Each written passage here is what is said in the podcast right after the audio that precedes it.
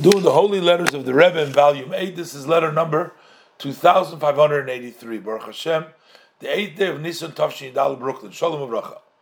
About the fasting that you fast on Thursday. I already written to you a long time ago that this is not the path that we heard from our leaders, holy leaders, and also saying Tillim all night.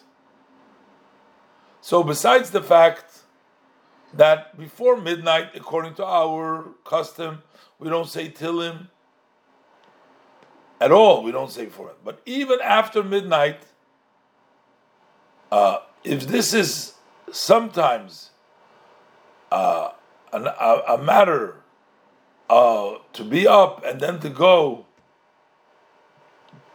sometimes this is a matter to go to sleep later on. Sometimes you wait till that with Shayna Rabbah, uh, other other times, you know, by uh, when we say the the entire slichas, but to, to, make out of this a set order, this is disturbs one's health, and therefore this takes one away, is mevatel from his service to the blessed Hashem, uh, and uh, the way Chassidus teaches and wants.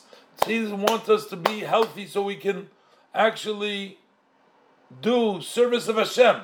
And doing this on a regular basis, the way you're doing it, is not acceptable. Sometimes, first of all, the Rebbe said we don't say Tillim all night. Because before midnight we don't say. When we do say it, it's to say it afterwards and to go to sleep afterwards.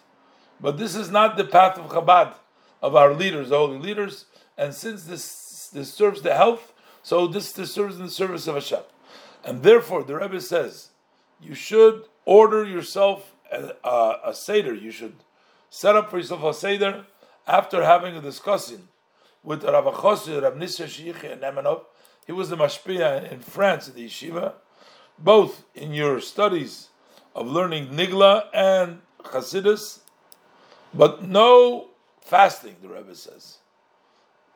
Get from him an order what you should learn in Chassidus, what you should learn in Nigla, but no fasting and no being up all night. May the blessed Hashem help also in your conducting yourself and going in the proper direction, proper derech. So the Rebbe is again, as Rebbe has done in many letters, said that fasting and staying up all night in this case is not productive for the health, and therefore one should not do it.